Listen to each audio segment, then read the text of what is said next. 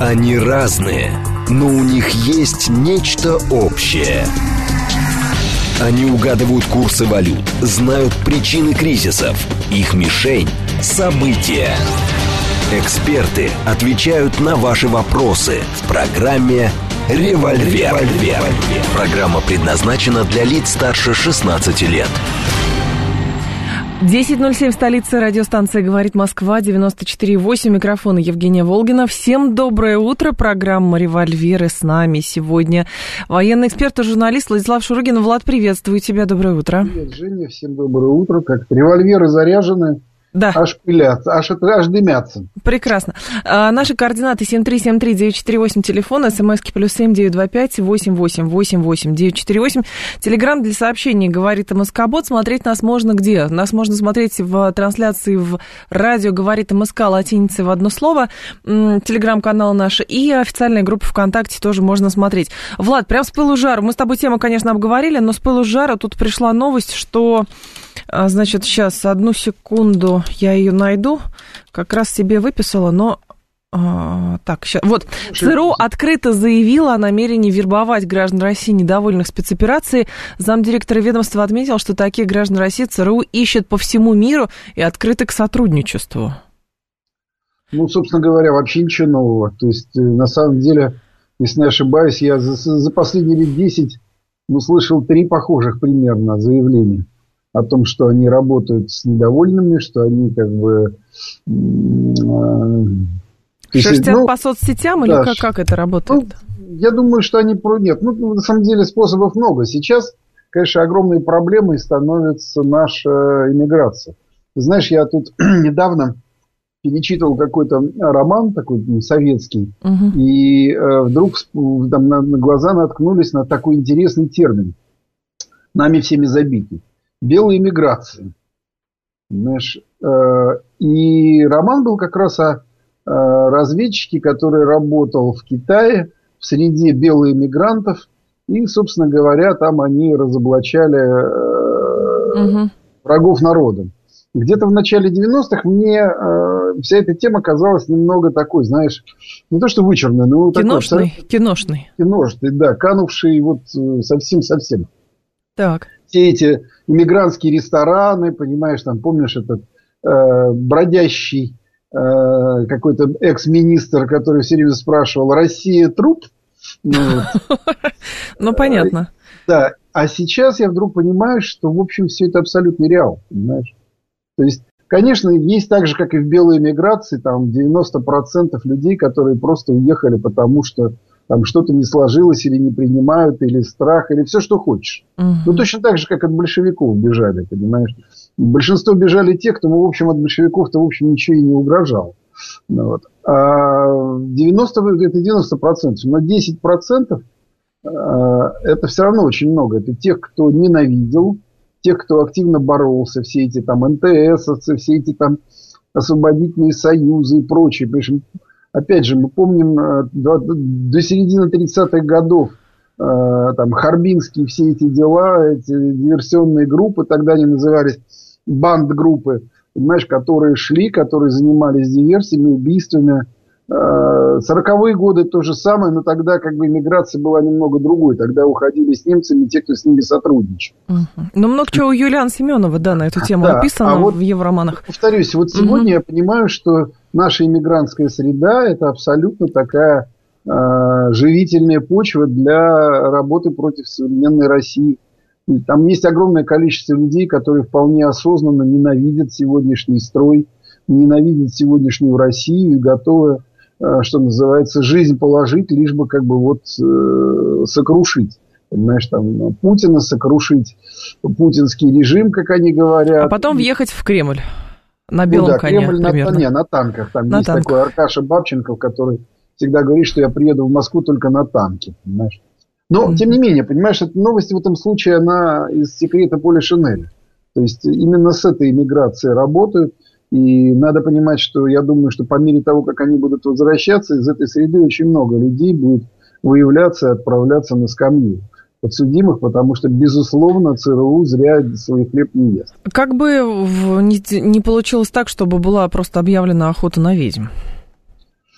Ой, ты знаешь... Я понимаю, это сложно, но очевидно... Я бы тебе рад был сказать, что это другое время, и все это невозможно, но да я нет, понимаю, конечно. что никто ничего нового не выдумывает. Все зависит от плотности опасности, понимаешь? Угу. Когда опасность становится совсем плотной, тогда начинает отсекать уже, что называется, конечностями.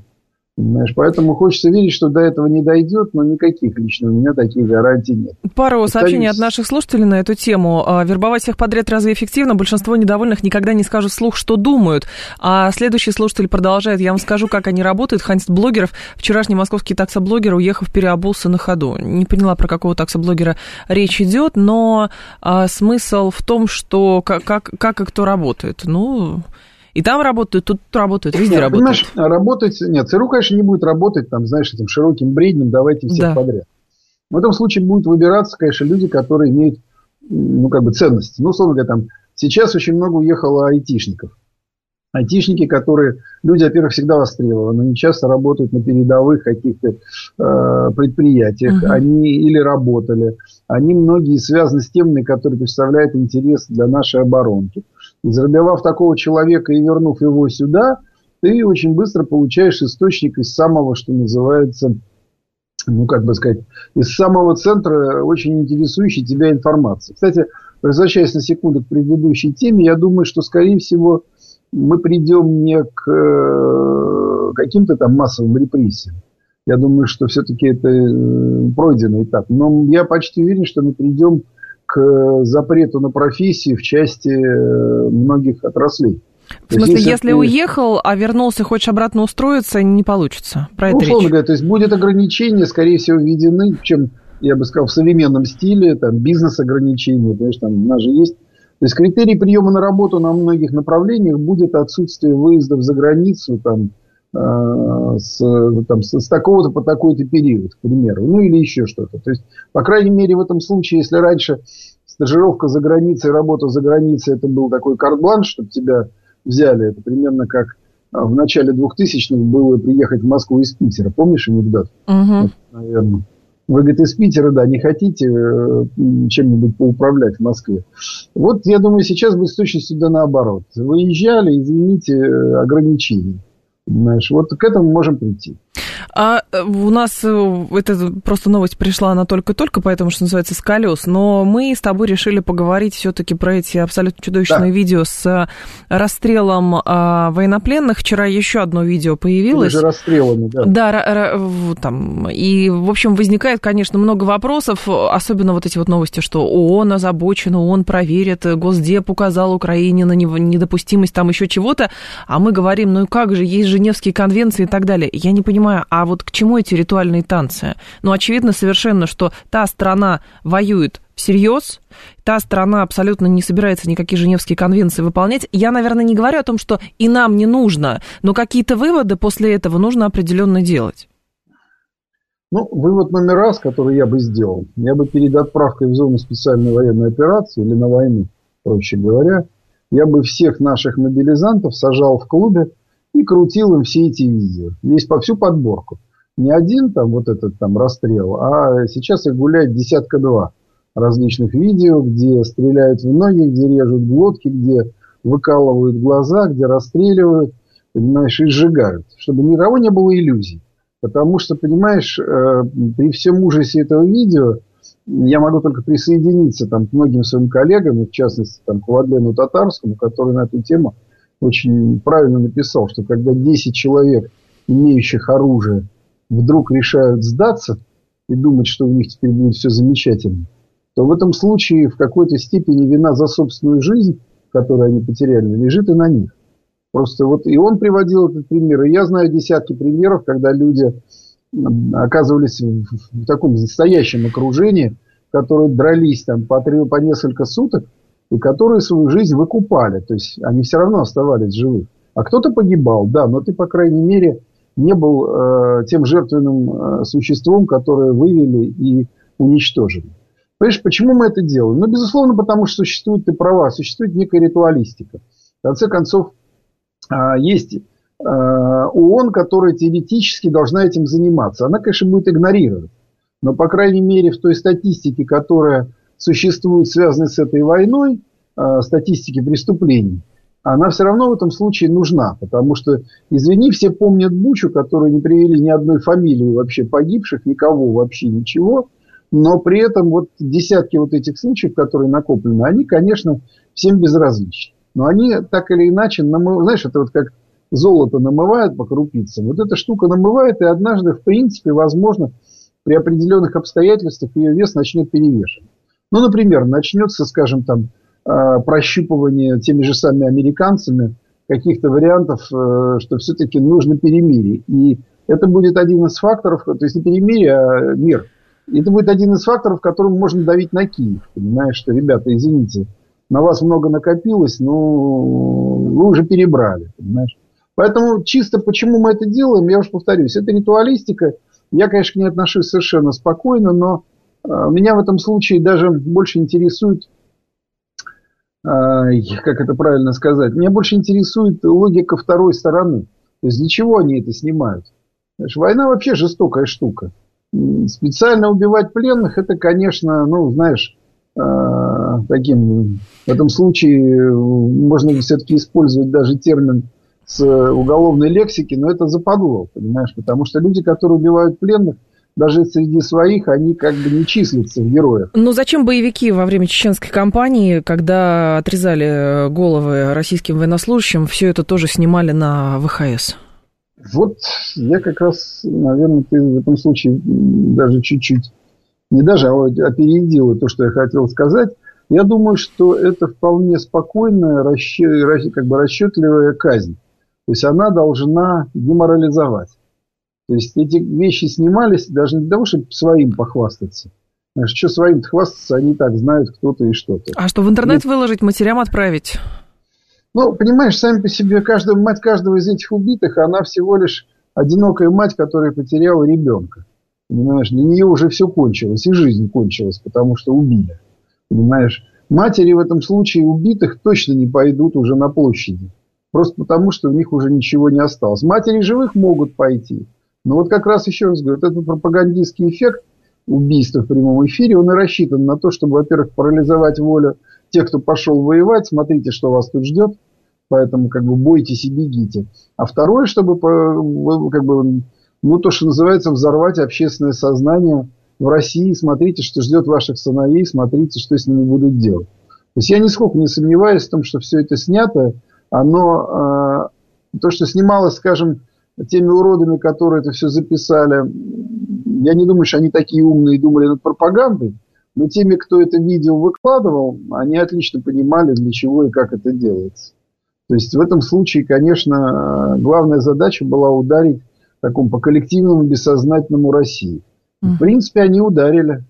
Но возникает другой момент, действительно, почему а, люди, в обмундировании, в бронежилетах и так далее, вот там десяткам сразу решили, видимо, сложить оружие, сдаться и так далее. Не знаю, там вот на первом видео был один человек, который в итоге попытался, открыл огонь, по-моему, даже там ты или кто-то еще писал, что если бы хотя бы трое это сделали, они могли бы попытаться отвоевать свою жизнь. Но, скажем так, а, вероятность э, смоделировать, почему они так сделали, а, можно из расчета того, что, ну, если мы, вот, там, как бы, соответственно, Женевской конвенции обращаемся с военнопленными, они на это рассчитывали?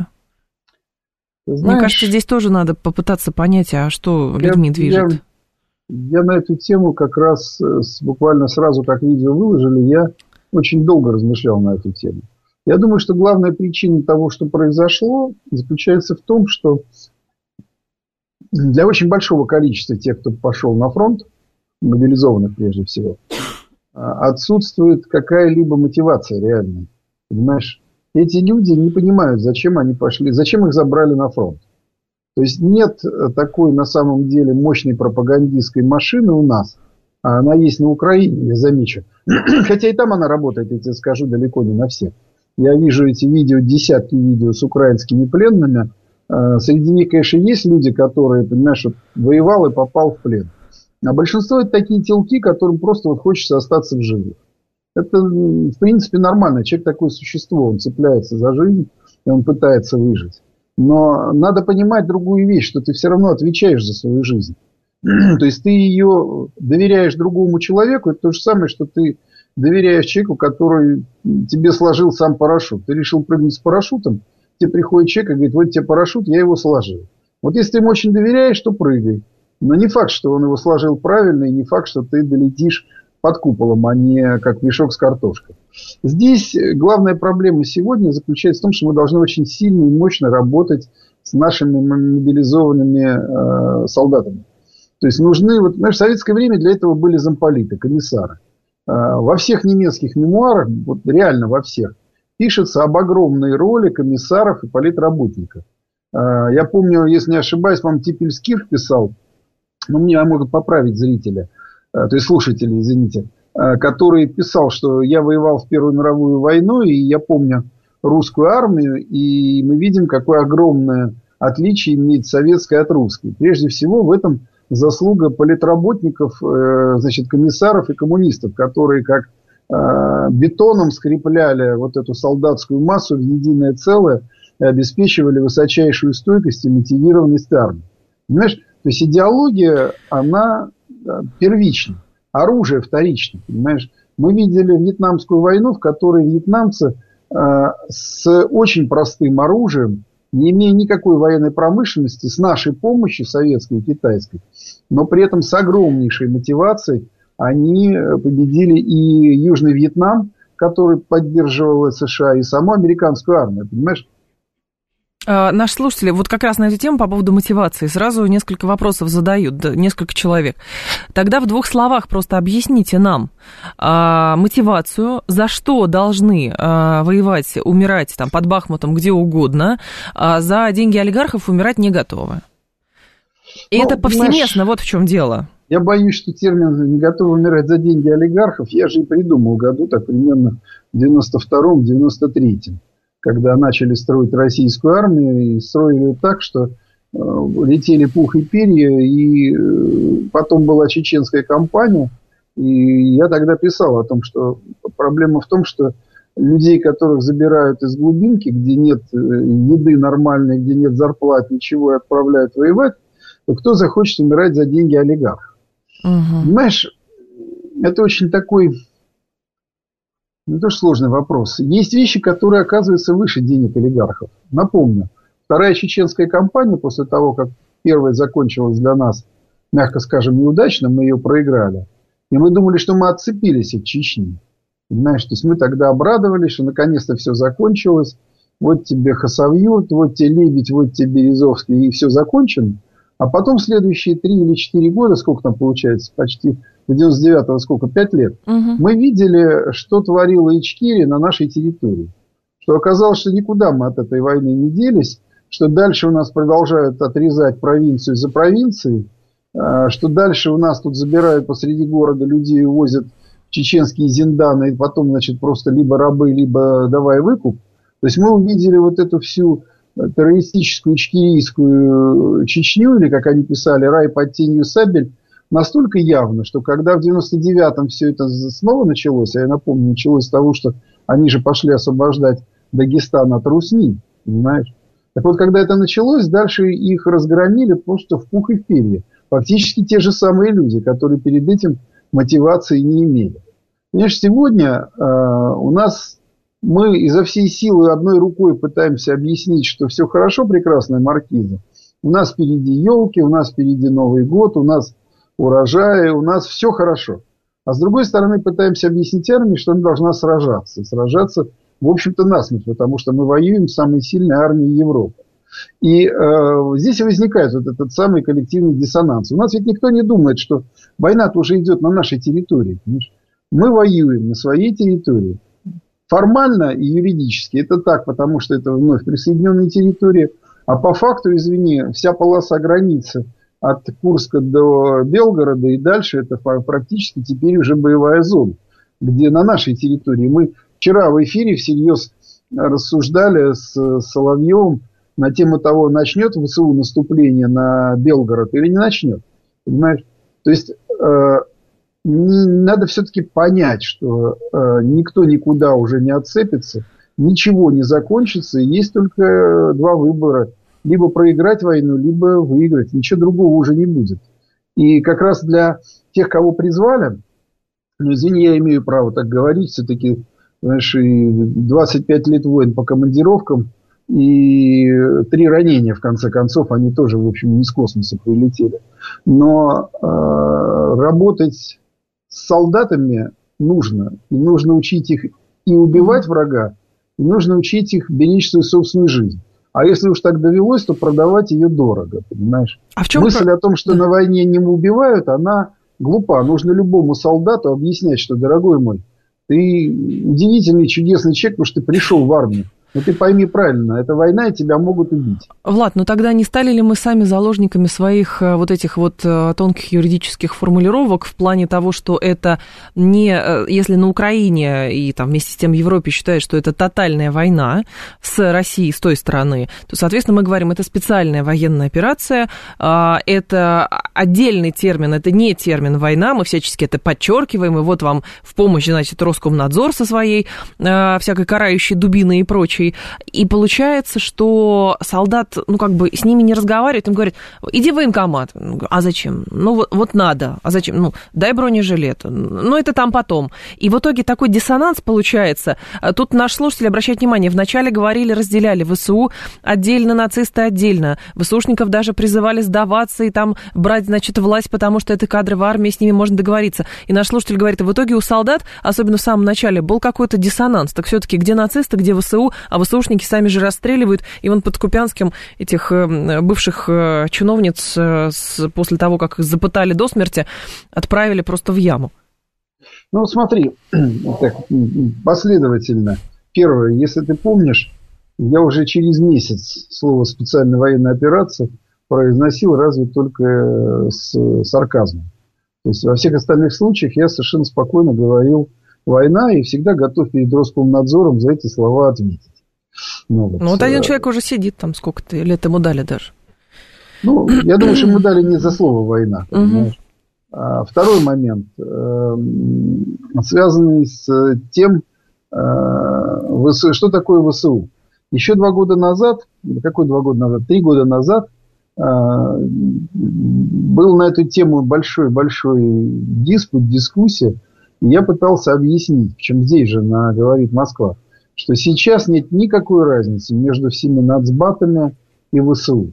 Почему? Потому что после 2014 года, когда уже, собственно говоря, сложилась современная Украина, при строительстве армии было принято решение всех имеющих боевой опыт людей на Украине, особенно тех, кто воевал хорошо, напомню, тогда хорошо воевали как раз нацисты, их всех начали отправлять массово в военные училища. И в военных училищах у них через 3-4 года, то есть начиная с 17-18 годов, потоком пошли в ВСУ никто иные, как нацисты с офицерскими погонами. И весь кадровый состав офицерский сейчас, он 50% это те, которые были нацисты. Поэтому это никакой разницы нет. Ну, продолжим. Да, продолжим. 10.30 информационный выпуск. Они разные, но у них есть нечто общее – они угадывают курсы валют, знают причины кризисов. Их мишень – события. Эксперты отвечают на ваши вопросы в программе «Револьвер». «Револьвер». 10.36, столица, радиостанция «Говорит Москва», 94.8, микрофон Евгения Волгина. Мы с вами продолжаем. С нами Владислав Шурыгин, военный эксперт и журналист. А, Влад, по поводу того, что а, там с той стороны тотальная война, у нас специальная военная операция, и в итоге есть некий диссонанс, но здесь важно все-таки понимать, что, как мне кажется, не нужно превратно понимать, что вот если они тотально, значит, обстреливают мирные города, людей, целятся в этих женщин, которые на рынках работают, то и нам также надо. Нет, речь не об этом идет. А речь идет о том, а как в принципе понимать логику принятия решений с учетом того, что да, специальная военная операция, там вон обратимся, тут газ и нефть продолжаем качать. Вот, и, соответственно, ведем какие-то кулуарные переговоры, и азовцев э, все-таки соглашаемся обменивать запрещенных. Ну, ты понимаешь? Я понимаю. Ну, э, во-первых, я, честно говоря, не услышал, э, как где мы с тобой говорили о том, что нужно обстреливать все подряд. Нет, нет, я наши слушатели раз... просто сразу говорят, а. что, э, да, если а, они ну... вот так делают, нам... Нет, мы как раз именно, скажем так, и позиционируем что мы не воюем с мирными э, жителями. Вот в чем дело. Понимаешь, мы, э, я скажу даже так пафосно, мы армия России, мы не такие, понимаешь? Я просто очень хорошо помню, как любые э, ситуации, связанные с военными преступлениями, а мы ведь э, помним их, они, во-первых, не замалчивались, они разбирались, и по ним сразу принимались решения. Ну, самое каноническое дело – это дело полковника Буданова, который должен был получить звание Героя России, вместо этого э, пошел под суд и сел в тюрьму.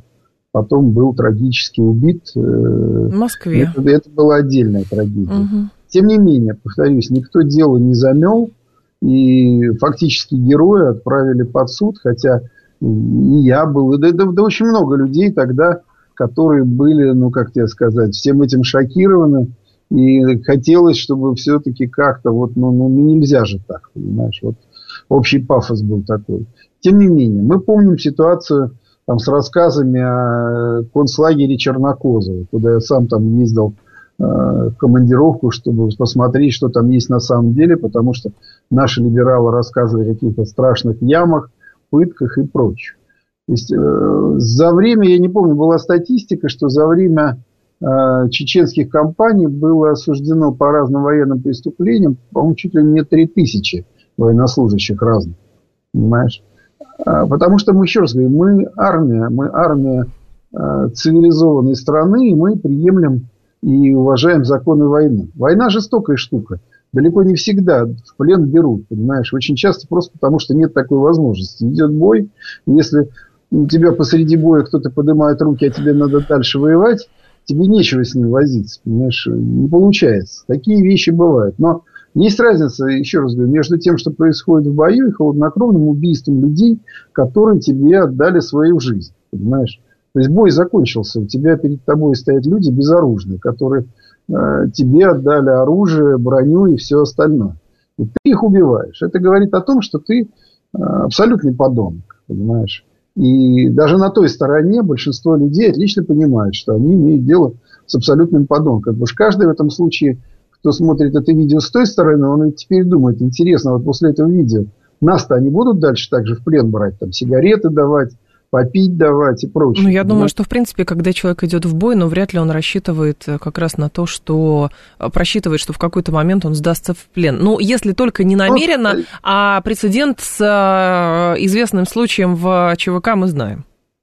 Ну, вот я хотел сказать, что нужно, есть большая разница мотивации. Смотри, я как раз именно сейчас хотел вспомнить Вагнер. Угу. Почему э, пленных Вагнеров нет?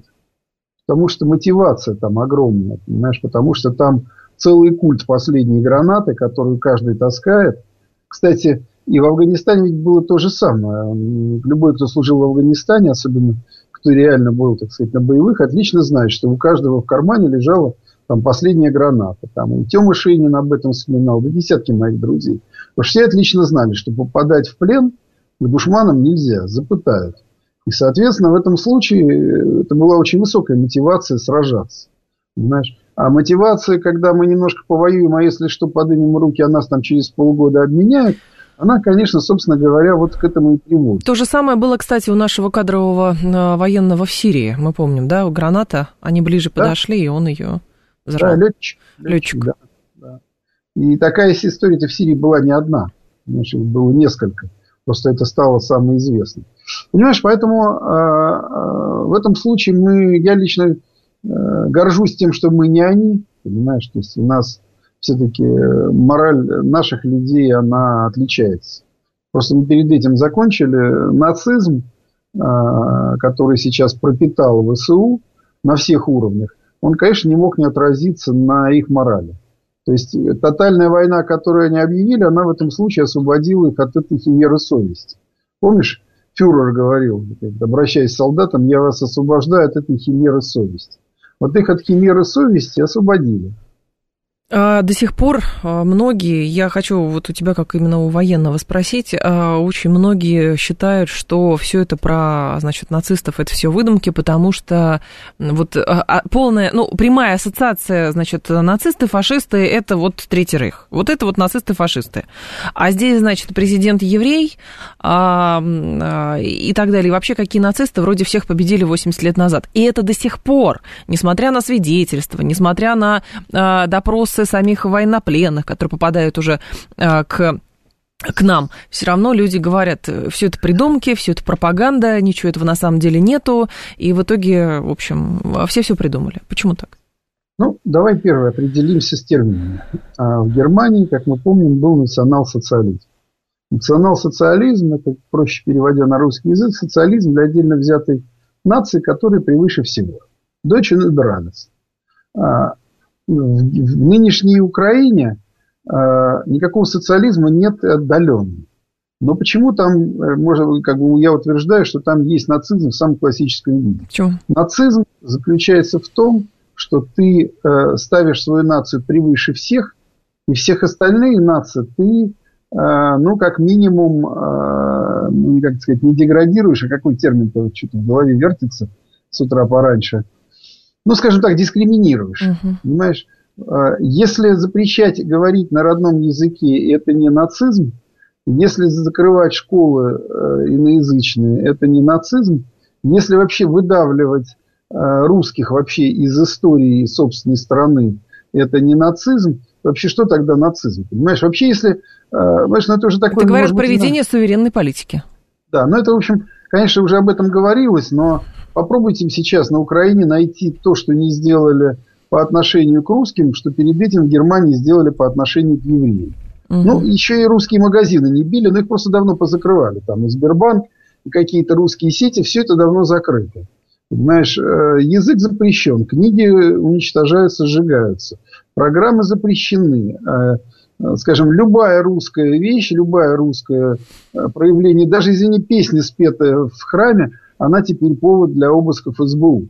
Повторюсь, найдите мне три отличия э, немецкой, гитлеровской политики по отношению к евреям от политики на Украине по отношению к русским. Это будет ответ на то, если на Украине нацизм или нет. Про зверство я уже молчу. Не возникает ли все-таки здесь, Влад, опять как к военному эксперту обращаюсь, а, некого диссонанса с учетом того, что мы проводим специальную военную операцию, но при этом мы за все-таки там десятки лет а настолько всякие бизнес-интересы, государственные интересы тоже все это пропитали. То есть, ну, как бы, и у нас и раньше были, естественно, с Украины там всякие споры до 2014 года. Ритуально каждые 31 декабря там грозились транзит закрыть и так далее, но мы все равно договаривались. А, и в итоге сейчас там газ, нефть мы качаем, качаем. Не знаю, пойдем ли на повышение этих тарифов или нет, согласимся ли на сторону Украины. Как можно говорить, что мы проводим вот специальную военную операцию, освобождаем а, территорию, защищаем а, русский Донбасс и так далее, но при этом вынуждены продолжаем торговать. У них есть солярка, у них есть ГСМ. Вот в чем дело. Ну, ты знаешь, вот это тот вопрос... Как это объяснить? Я, я просто вот Я не могу пытаюсь. это объяснить. Жень, я понимаю, что это абсолютно э, алогично, это во многом преступно, и это аморально, понимаешь? Торговать и вообще что как-то иметь хоть какое-то э, взаимодействие с людьми, которые убивают наших там братьев, отцов, э, наших сыновей, понимаешь, это аморально.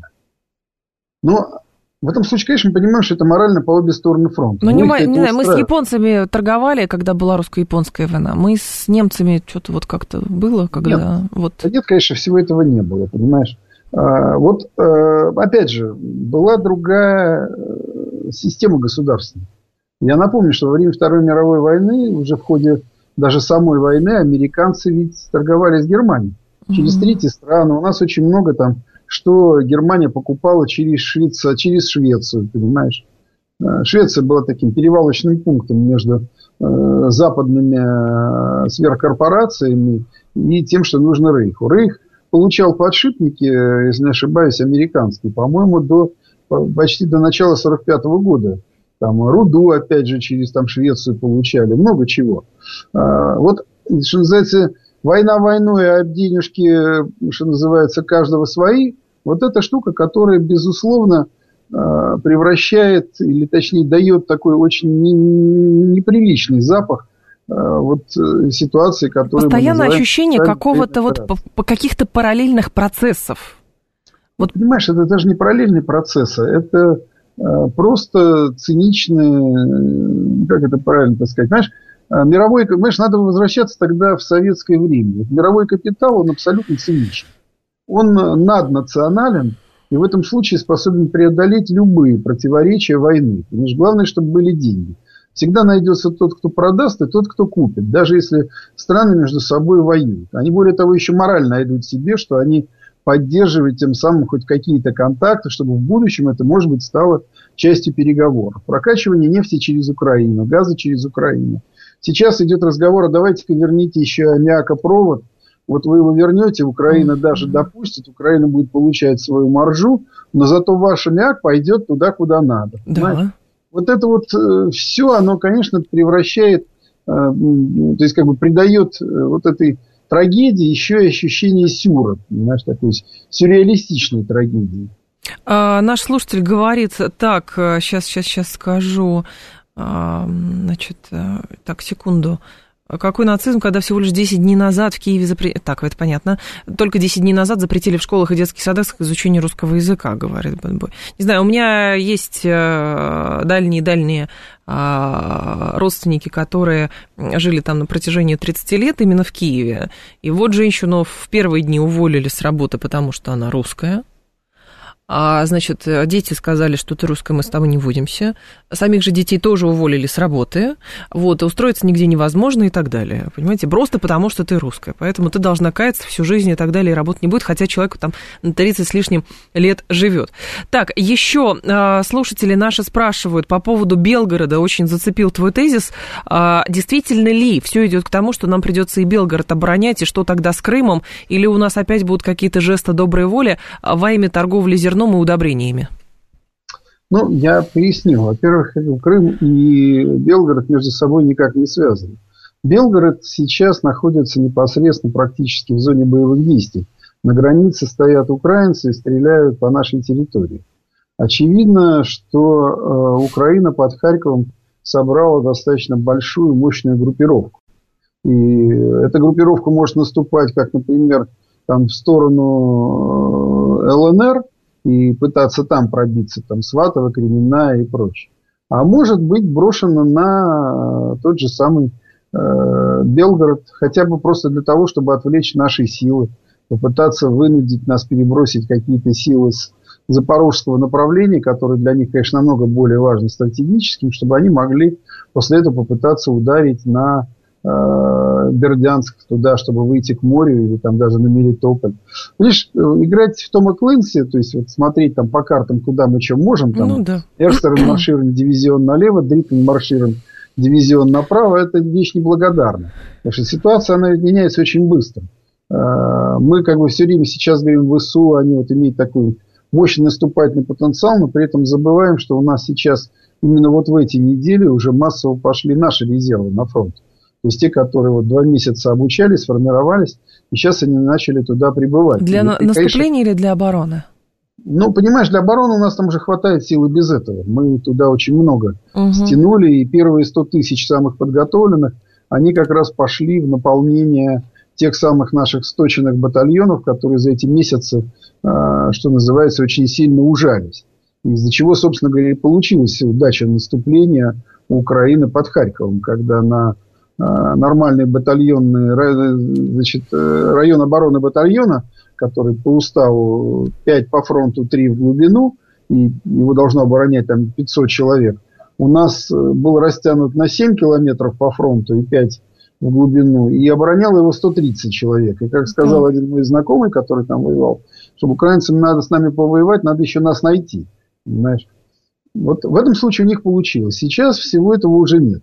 И поэтому, конечно, несут огромные потери. Конечно, они постоянно пытаются где-то найти.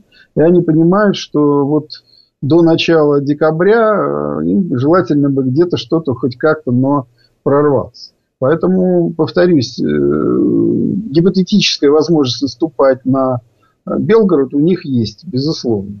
Но решатся ли они, это уже вопрос второй. А за, э, Запорожская, западная, хотел сказать, электростанция, Запорожская атомная электростанция. Вчера массово появились э, сообщения, что якобы ВСУ, э, естественно, продолжает вынашивать эти планы и готовит какую-то чуть ли не марш-бросок. Ну, понимаешь, марш-бросок можно только через воду в этом случае бросаться. Угу. Потому что другого варианта у них нет. Это в любом случае надо Но это были попытки, либо... да, и их потом топили обратно. Либо это будет э, какая-то такая огромная операция, в результате которой они выйдут там посуху к э, станции. Но очевидно, что мы ни в коем случае ничего передавать в СУ или под международный контроль не будем. Угу. сейчас очень много, я смотрю, в интернете э, появилось вот, на телеграм-каналах таких псевдоинсайдеров, понимаешь? Там есть люди, которые там чуть ли не каждый день строчат о каких-то секретных совещаниях в Кремле, на которых чуть ли не они сами были. Ой, там, да, и, там прям да, все там, понятно. И вот из первых источников, да, источник рядом с Путиным, прямо из кармана, значит, быстренько правым пальцем э, Постил все это в телегу. Да, настрочил, что вот прямо сейчас принято решение, что Путин уходит, и вообще как бы все, значит, все между собой сговорились, и все теперь просто тихонечко ждут. Знаешь, ну это уже, вот, знаешь, э, Помнишь этот фильм, э, Какой? Сам, наш знаменитый «Джентльмены удачи»? Ну. Там был такой профессор, который рассказывал, как в Турции поступали с ворами. Да. Когда сажали в бочку и так ножом сверху, не ножом, а мечом сверху вжик. Вот я бы так наших этих вот э, блогеров и телеграм-канальщиков, вот, которые такие псевдоконспирологов, вот именно так бы сажал – и как только как бы, ситуация не, э, как сказать, не, не складывалась так, как они обещали, начинал бы резко делать над бочкой, что называется, вжик мечом. Вот пусть там поплавают, подумают на тему инсайдов. 227 приказ нужен, аналог? Безусловно, нужен 227 аналог нужен, потому что порядок надо наводить. Он не должен быть его точной копией. Это как бы нет смысла повторять. Но то, что нужно наводить порядок, я смотрю, вы начали наводить. Ты же видел это видео, когда там двух отказников прямо перед строем лапы да. свернули и поехали дальше под суд. Это абсолютно нормально, нужно этим дальше заниматься. Но тогда нужно. получается, вот здесь же есть определенная нелогичность, Влад, мы же начали с того, что политработа полностью как бы провалена, видимо, системно ничего, и в итоге не, не получится стращать только тюрьмой. Ты отправляйся, а то мы тебя. Потому что во время в Красной Армии, помимо мотивационной части, и 227 был тоже. А тут получается, слушайте, ну вы всех в тюрьму не пересажаете. И даже если вы начнете массово всех сажать в тюрьму, вопросы у людей все равно останутся. Ну, ты абсолютно права, но мы с тобой об этом и говорили. Более того, я тебе сказал, что нам нужно восстанавливать политработу в Красной Армии потому что именно комиссары и политработники... Знаешь, я вообще сейчас э, такую странную вещь скажу, что я как бы сейчас сижу и размышляю вот именно с точки зрения написания как темы того, что нужно вот в нынешних условиях восстанавливать институт комиссаров. Не замполитов, которые приходят солдату рассказывать о том, как надо за родину сражаться угу. и умирать, а комиссаров. Это представителей, которые могли бы контролировать рядом находясь с командирами, но подчиняясь не им, а ну, у нас, к сожалению, нет э, какого-то сейчас партии, которой можно подчиняться, но сделайте хотя бы там ГКО, которые подчинялись бы комитету обороны, которые бы реально освещали обстановку в войсках, понимаешь? Чтобы мы узнавали о том, что там какой-то батальон выкинули в поле без шансов инструменты, без крыши над головой, без всего. Угу. Не от того, что они пишут в интернете, от того, что там находится комиссар, который может это увидеть, а во-вторых, построить командира и сказать, что ж ты, сучий потрох, делаешь. Тебе людей дали не для того, чтобы ты на них как бы на крови зарабатывал себе что-то. Или просто тут номер отбывал. А ты давай-ка, дорогой, озаботься о них или опять же поедешь дальше с понижением лейтенантом войска командовать взводом. Знаешь, нам нужен институт комиссаров в том виде, в котором он был, ну, к примеру, там, году в 19 потому что мы к этому пришли. Мы к этому пришли. Хорошо. Тогда возникает другой момент, который как раз выходит из необходимости 227 приказа и там карать, пороть, наказывать э, тех, кто отказывается там выполнять свой долг и так далее. А, наши слушатели говорят, история с вот этой вот там э, якобы там казнью этого человека из, э, значит, э, ЧВК или был, не был, непонятно. В общем, возникает вопрос, не создается ли опасный прецедент а, без судебной, вот этой внесудебной какой-то расправы. Ну, потому что мы так долго выстраивали все-таки какую-то там судебную систему, институты какие-то и так далее, то в итоге сейчас все очень быстро, все может это свалиться обратно в какой-то каменный век. Зачем нам это надо? Женя, а, примерно на второй день, то есть на следующий день после того, как выложено это было видео, угу. я сказал, что мы, а, что мир уже не будет прежним, что ситуация а, о возвращении смертной казни, она уже не стоит. Вопрос в том, вернет ли себе это право государства, или это все идет беспредел. Потому что ответ на такие преступления, он все равно именно такой. Просто в этом случае это не будет доходить до государства, будут сами убивать. Поэтому, безусловно, э, нужно наводить порядок, безусловно, нужно отбирать вот этот хаотичный э, институт, точнее, как бы хаотичное право репрессий угу. и передавать его государству. Государство должно иметь на это право. Только так и никак иначе. Потому что, конечно, э, вот такая внесудебная расправа над предателем, она чрезвычайна, но она Э, назрело, потому что совершенно понятно, что есть преступления, за которые там просто сказать ай-яй-яй или там отправить на годика два в тюрьму, это не получится. Потому что люди тогда начнут это делать сами. Поэтому, да, нужен приказ 227, который как бы в современной трактовке, нужно введение института э, комиссаров на всех уровнях и, безусловно, нужно Э, ну, то, что называется восстановление высшей меры наказания за военные преступления. Ты понимаешь, здесь же, мне кажется, еще про институт комиссаров и про весь вот этот вот э, высокоранговый офицерский состав, про то, как они должны про Родину говорить. Это же, мне кажется, все идет из того, изначально, что эти люди сами должны понимать, что они делают, и самое главное, как они относятся к Российской Федерации и так далее. Потому что вот это вот ощущение, ну, нельзя говорить, ты патриот, значит, а если ты считаешь себя не патриотом, иди в тюрьму. Но это все, это настройка гораздо более тонкая. Я просто не знаю, сколько на это времени. Это невозможно сделать за Знаешь, несколько месяцев. Мы не можем это сделать за несколько месяцев, поэтому мы должны это делать немедленно и, как это сказать, Э, с суровым, э, как вы правильно-то раньше говорили. То есть у нас есть условия военной необходимости. Значит, нужно действовать быстро, эффективно и жестко. Ну, еще слушатели наши в конце говорят, что нужно наказывать фактически еще и тех, кто выдает жилеты для страйкбола и обмундирования 90-х годов. Я об этом сказал, что комиссары должны быть на всех уровнях. А, Владислав Шуригин был с нами, военный эксперт-журналист. Влад, спасибо, ждем снова. Далее Дальше. информационный выпуск. В два часа к вам вернусь.